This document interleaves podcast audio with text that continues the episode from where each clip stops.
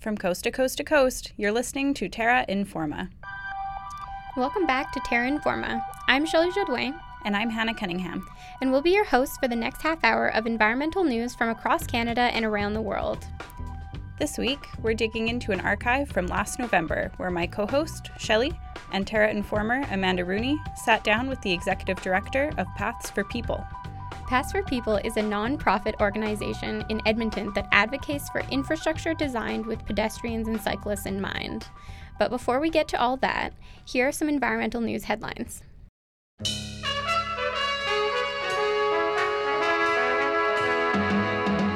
A dead whale in Iceland is having its DNA tested to determine whether it's a blue whale or a fin whale.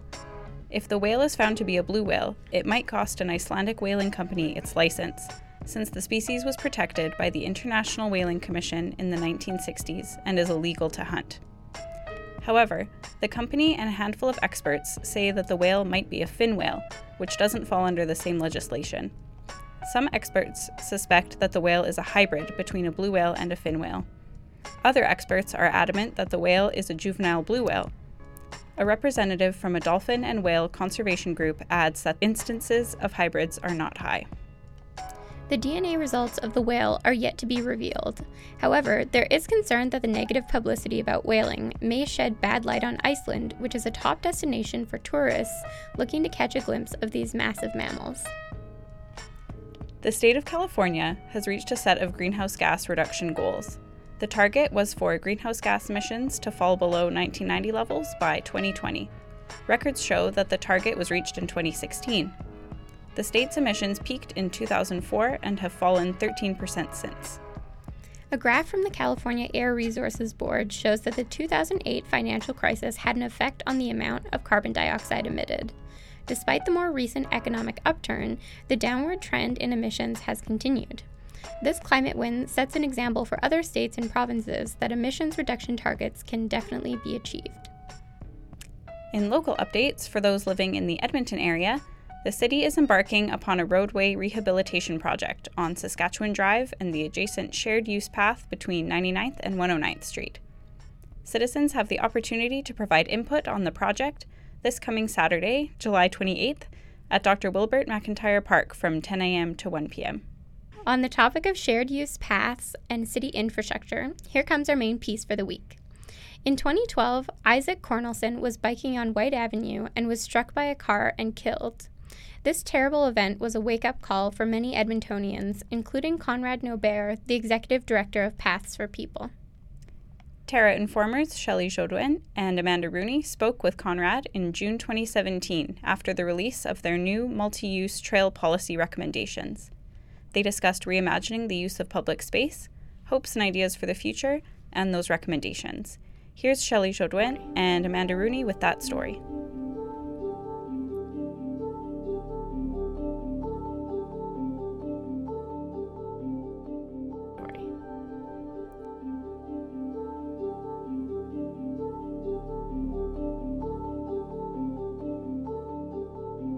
Is Conrad Nobert. So I'm the vice chair of Paths for People. Um, we're an organization that uh, I helped co found in late 2015. So we're about a year and a half old. We've had quite a bit of success, I would say, in our mission and vision and all that stuff. So we're just you know continuing our work and um, hopeful about a more walkable, bikeable Edmonton. Our our vision is a more walkable and bikeable Edmonton uh, through urban design what led you to found Paths for People? Well, um, for me personally, it, it started in 2012, I believe. That was the year that uh, Isaac Cornelson, who was a 19 year old University of Alberta student and triathlete, was uh, riding his bike on Whyte Avenue and he, he got hit and killed. You know, up, up till then, we had been talking about bike lanes in Edmonton and we'd been doing them poorly and uh, but that one really you know struck a chord with me and, and I think with a lot of people. So so that's what got me to to get active in this role, seeing that the city really needed to be pushed to to uh, develop a sense of urgency around putting people on bikes and also people walking. Uh, you know, a little bit giving them a, uh, a bit more priority in in in terms of uh, infrastructure, you know, than they had been getting. So that's where it all started, and there's kind of a story that leads up to us actually founding it, but but that's where it started, and uh, yeah, we've been working since then. I remember that actually. I was uh, I was a student when when that accident happened, and I remember there being a, sort of a group ride in in memory of him. Do you sort of see that as a, a point where the conversation really started to happen? Yeah, and um, at at the time I was really upset about it, and I, and I went on that ride and stuff. Jacob was on that ride too, my son. I decided to organize a, t- a town hall meeting, cyclist town hall meeting, and so I did that. I invited a couple of uh, politicians to it, and so yeah, that's when I think the the conversation changed. I think that people started to find their voice. Um, we just, we started to find our voice. You know, the people who who had been marginalized for so long by public transportation infrastructure system that had prioritized the speed and, and convenience of motor vehicles for you know really since since we st- since they were invented almost since since shortly thereafter. So you know so I think people started to that and and also um, because that was really uh, now is the age of social media and stuff. It's really easy to get um, educated about this and see that you know what there is an alternative.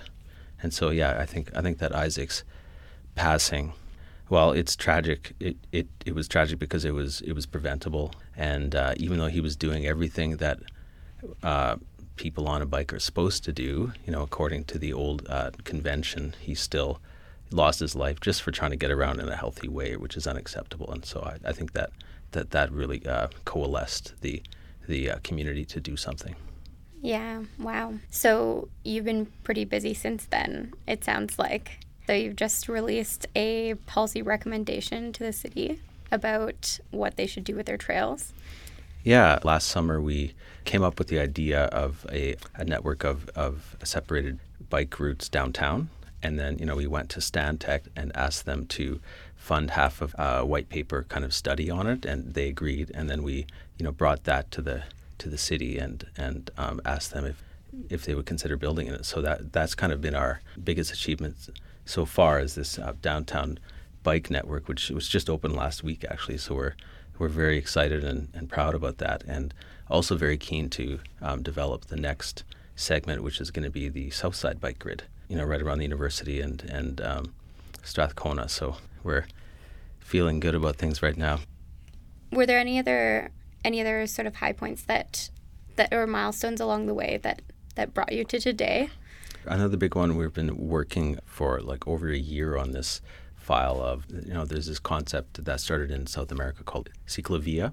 Every Sunday they were going to close down large you know parts of their of their uh, street network to cars. And when you close it to cars, you open it up to everyone else. There, it's now just automatically. They have millions of people per year, uh, you know, participating in this Ciclovia festival. So we've been, you know, working with the city for uh, over a year on this project, and and it uh, you know looks like it'll it'll happen for next summer. And you know we're actually calling it High Level Sundays. So we're going to open up the High Level Bridge to people on three Sunday mornings. You know the High Level Bridge, and also north of the High Level and and south of the High Level. So 109th Street probably. We don't have the exact routes chosen yet, mm-hmm. but uh, and you know just to to invite people to uh, experience our infrastructure, especially the high level bridge, which is uh, has been contentious recently and, and is a real icon in Edmonton and very dominated by the, the noise and the almost threatening violence of cars. Uh, cars just own the high level bridge. Everyone else is kind of on the on the margins. So yeah, we're uh, we're like really excited about that. We've been uh, we've entered into a partnership with the city to to develop it, and it looks like it's going to go ahead. Uh, we're not quite there. The it has to pass one more vote at, at council, but that's another big piece. I think that um, probably would generate a bit of a mind shift for people. Yeah, and it yeah you you know you actually picked up kind of right on on our, our part of our goal, and it always has been and is is to be positive and to have fun, right? So we just think it'd be super fun, you know, to be able to you know to enjoy you know these streets in a, a different way where you're not worried about this kind of threat of I guess, being mowed down at any time. You know, mm-hmm. there's always that kind of low level of, of stress there, especially yeah. if you're traveling around with a child or, or uh, yeah. uh, you know, someone who's a little bit more vul- vulnerable. But also, yeah, you know, we want people to be able to see the possibilities, right? You know, we've only ever envisioned one way to use probably 70% of our of our public um, transportation space, and uh, maybe there are a lot of possibilities. And you know, we really try at, at Paths for People to kind of step aside from this car versus Yeah. bikes big fight that you know seems to happen everywhere. And and you know, whenever something happens, everyone wants to point their finger at each other, right? Oh, you did something wrong, or your group does something wrong, and it's it's it's very di- uh, divisive. We see it as the infrastructure failed us. You know, if you're driving a car, which I do, we own a car and and we, and we drive around. You're going you're going to respond to the signals that that your that the road is giving you. And if you're riding a bike, you're going to do the same thing. And if you're walking, and so, you know, we don't we don't like to focus on this. Oh, we need to educate each other and and and point fingers and, and figure out who's to blame every time somebody gets hurt or killed. We think, and, and this has proven itself out in so many areas, uh, like other jurisdictions, that if you change the infrastructure, you can change the result. So, Right. And so I guess that's kind of what's happening with those like new bike lanes that I mean different infrastructure will lead to like, Different behavior. Yeah, exactly. Yeah. Yeah. It's easy, right? It's easy to point a finger when you're in distress like that. Yes. Um, and Yeah, I think, I mean, we're all guilty of it. A more measured solution is to have a, a better long term plan um, and setup. And so it sounds like that's sort of what you're pushing for with this new policy recommendation. yes. So, can you tell us a bit about what's in it and how it's different from what the city already has going on? Okay, yeah, sure. So, and and this actually goes back to kind of uh, the high level bridge again. So, uh, you know, recently the the um, like city put out uh, what's called an RFP request for uh, like proposal for a design company to look at the top of the high level bridge, which of course is very exciting. You know, uh, there's a lot of room up there, and and there are some possibilities for maybe um, putting people on bikes and and and walking uh, up at the very top, which would be super awesome. Yeah. But um, in this RFP, it said, you know, they're looking for multi-use trails up there, and so we we you know kind of twigged on that and, and thought, well, wait a minute, like this is this would be probably the, the busiest quote unquote multi-use trail in the city um, if if it gets built, um, and but the multi-use trail kind of you know traditionally in in uh, Edmonton we've we've built that and pointed to it as okay this is as good as it gets. So this is the highest level of you know look at what we've given you kind of thing which you know everyone's always grateful for. They're they've they serve a lot of great purposes. But in some situations we feel that that there is a level of infrastructure that's a step higher than a multi-use trail which would be segregation of people walking and uh, like people biking. So kind of a multi-use trail it would look like a multi-use trail for bikes only and then beside it or maybe separated by a row of you know low bushes or something would be a nice walking path we uh, you know actually contracted a, a researcher writer to do a um, you know four page white paper on on on what's happening around the world and what you know also uh, in in in other cities in Canada and make a, a policy recommendation about okay, City of Edmonton, you know, we want to work with you guys. We think you should start thinking a little bit in a more sophisticated way about multi-use trails. So, what, what, you, what are you recommending? We don't we don't have uh, actual parameters because all of this stuff is really new in, in North America. Um, all of a sudden, you know, people are there's this revolution is probably a strong word, but you know, people people want to get around and move around safely and uh, um, outside of cars. Uh, so so there isn't actually any well-established parameters around when a multi-use trail isn't good enough because it is good enough in, in some situations, right? So so you know there are remote parts of the river valley where there's like uh, you know 20 people use it per hour, let's say during the summer, and and a multi-use trail is fine, right? Because if you're if you're riding your bike, um, you might see one or two people on your bike ride. You just give your bell a ring, and there's a lot of room to go around them, and and it all works yeah, out. Yeah.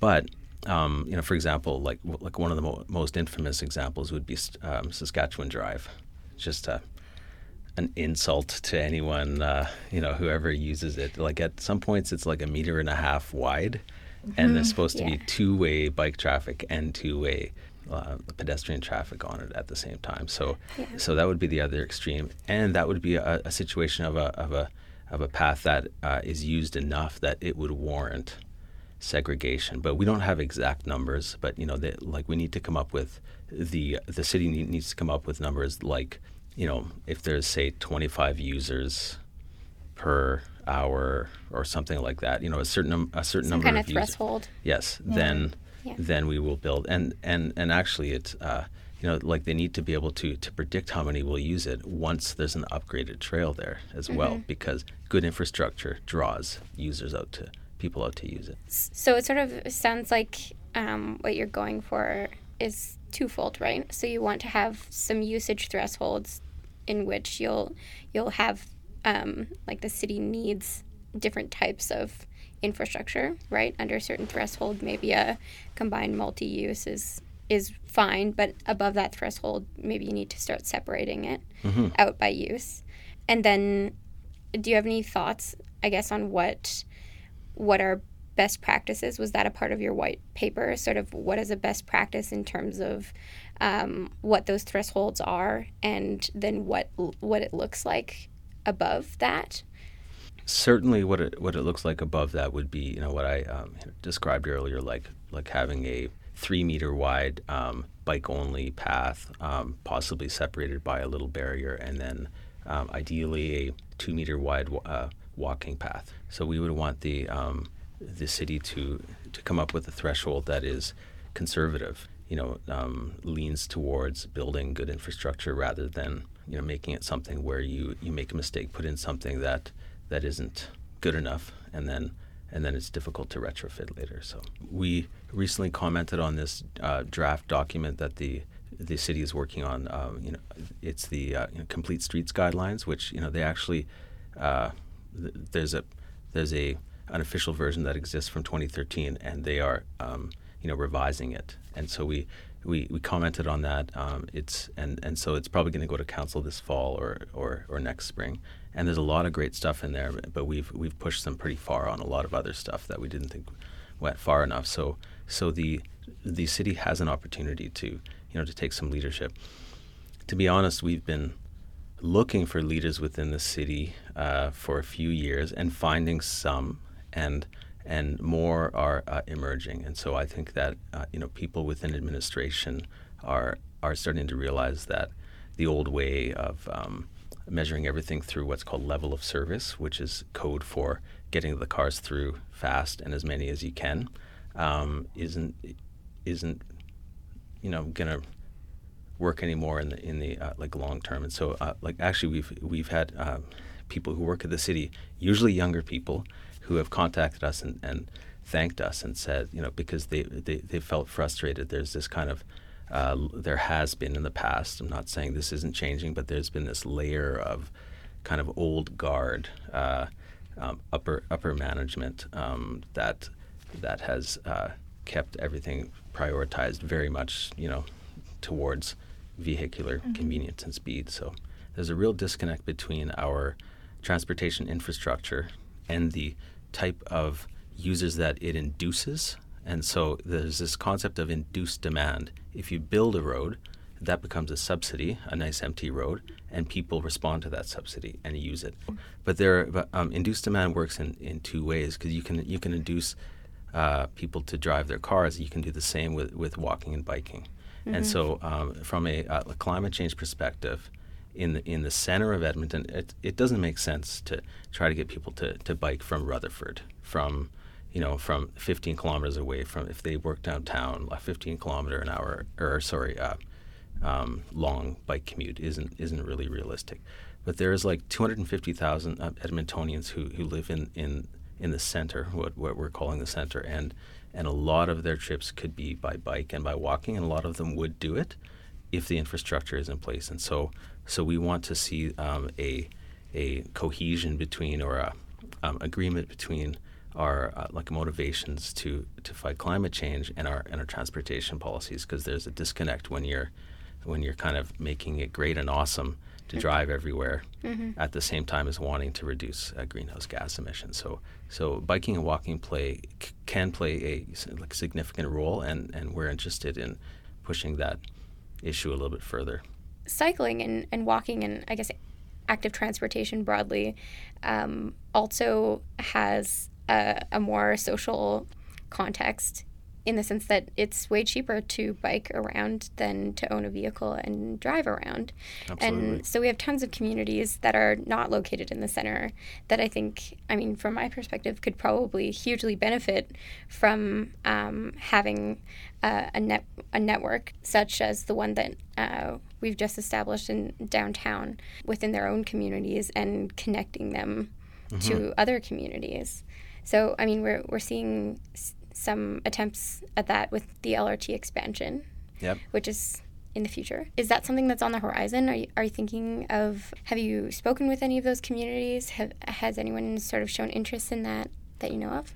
it is it is certainly in our in our medium to long term plans and yeah like uh you know I, I guess we we are looking to shift as many people who are open to the idea as as possible i think politically our our our city is there right now you know because we we kind of tried to roll out some low quality bike lanes uh, in faraway places and and you know people pushed back. And and and so the kind of political consensus i think right now is high quality all ages and abilities networks in in uh, central edmonton. For four to five years you know we're, our goal is is to have the city build out that network uh, by about seven or eight kilometers. Always connected to the original network though each year. But I think at, at the same time, we can build kind of um, arterial spines of uh, all ages and abilities routes that uh, you know go go to the north and west, east, and and well, not so much east, but but certainly south. So yeah, that I think that and and um, you know, there's another. This time, I will use the term potential revolution happening, which is e-bikes. So. Um, like like uh, like, um, like you know e-bikes are, are, are like rapidly coming down in price and you know becoming much more uh, common, and and uh, so someone who did live in Rutherford and didn't want to kind of provide the muscle power to go 30 kilometers a day, but maybe the muscle power that that that would get them 10 kilometers and uh, the e power to go another 20 right? So uh, like all of a sudden if you have an e-bike distances on by bike are are much shorter you know? So like so i think that that that, that there is a, a lot of potential um, but we are pretty far behind in this city Would e bikes be allowed in uh, bike lanes? in Holland, nobody cares what kind of bike they ride, and so you know, I, I went I went there a, a few years back. I'm sure some of them do. Uh, It, actually, I should I should say some of them definitely do. And in Holland, they're the ones with helmets and lycra. So there are these these road riders.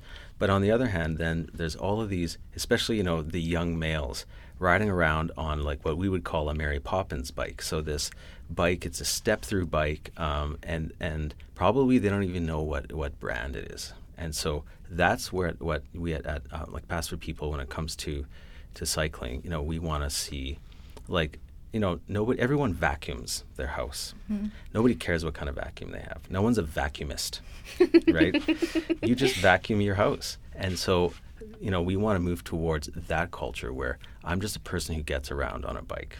Now, as as as far as e-bikes and uh, like regulations go, yeah, uh, we we we haven't thought about it too too much. Um, you know, it, it would definitely be um, electric assist. So so, well, you know, anything that that is as light, close to as light as a bike, and and goes 30 kilometers or or or less, I don't I don't see a problem. You know, with with with that kind of person or and their contraption being being on a on, on like all, all all ages and abilities uh, cycling network. I think I think that that would be fine. Uh, like also, it's very easy then to to pigeonhole like a lot of the people who are against uh, bike lanes and stuff like that. Like they see cycling as recreational, and so and and it's it's great for people to use it as as, as recreation. But we're looking for um, acceptance into uh, you know the the broader really the the, the realm of public spending. We want them to spend some money on on bikes as a form of transportation. So and and they're they're uh, very different, right? You know, r- like riding a road bike and and riding riding a mountain bike. Uh, both of those are, are are generally forms of recreation. They're awesome and stuff, but that's that's a lot different than I just want to get to work, you know. So Yeah. or pick up groceries or whatever. And it doesn't matter if I'm on a stand-up bike because I just want to enjoy myself and get around. And you know, if I don't make my Strava time or whatever, it's okay.